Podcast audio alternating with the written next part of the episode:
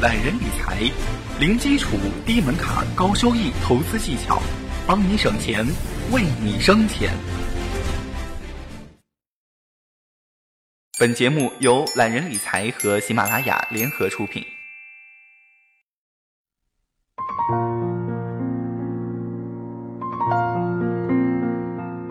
大家好，我是巴少，欢迎来到懒人理财。更多理财知识，请搜索关注微信公众号“懒人理财”。五险一金指的是养老保险、医疗保险、失业保险、工伤保险和生育保险、住房公积金。这些呢是法律规定的，为了保障劳动者的基本权利。但是有一些人认为有了五险一金就足够保障未来的生活了，但真的是这样的吗？今天巴少为你解答关于五险一金的问题。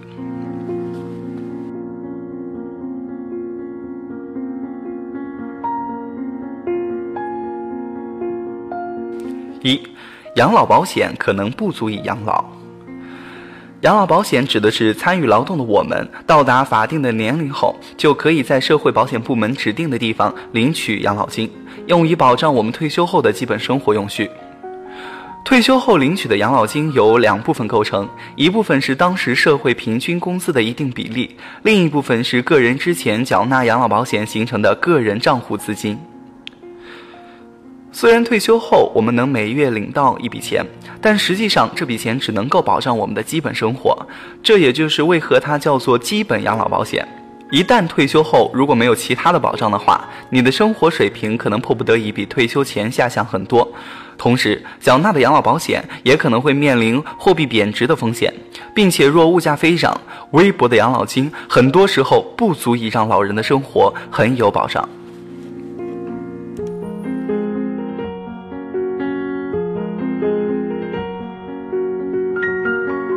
二、医疗保险并不管所有的病。并不是所有的医疗行为都能获得保险，比如整容、减肥、增高、近视眼、各种不孕不育以及在国外和境外发生的医疗费用等。而且交通事故或被歹徒伤害也都不在医保范围之内，只有在公安机关证明确实找不到加害人的情况下，才能由医保暂时核销。医保还有属地性，如果在异地使用也很麻烦。在国内非居住地突发疾病需急诊抢救的，可先就近住院，但必须在3个工作日内将住院日期、医院名称等信息报参保地医疗保险经办机构备案。病情稳定后需继续治疗的，应及时转至定点医疗机构就医，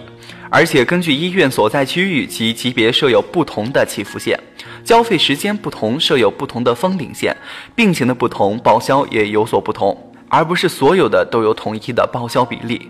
医疗保险缴费连续中断3个月以上就失效，还需要重新办理。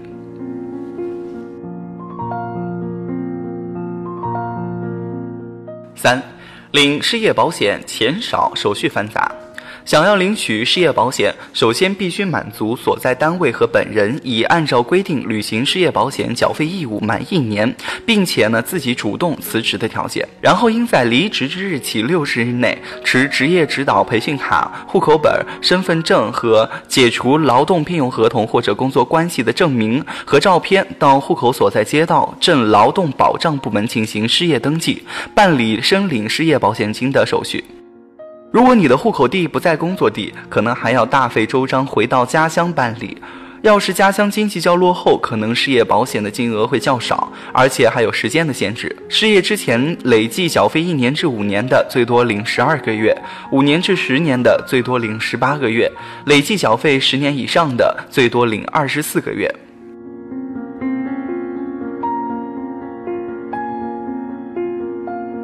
4、工伤保险48小时生死线。要获得工伤保险，首先第一个问题是工伤认定的问题。根据工伤保险条例的规定，只有经过工伤认定程序被依法认定为工伤的劳动者，才能享受工伤待遇，获得工伤赔偿。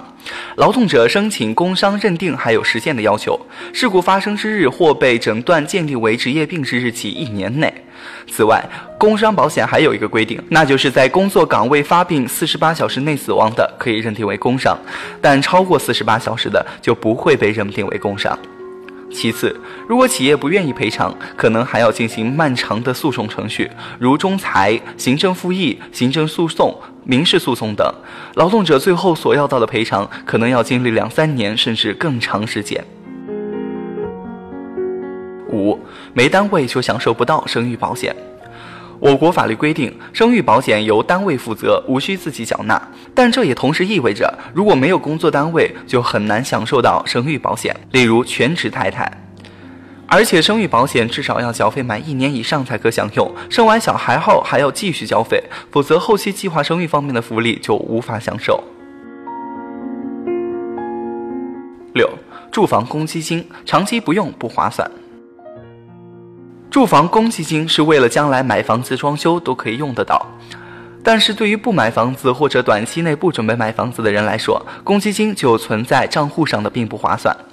因为公积金中当年缴纳的部分只能获得活期存款利率，而以往年度缴纳的资金只能获得3个月的定期存款利率。在通胀加剧的情况下，显然不如自己用来投资，甚至不如银行1年期的定存。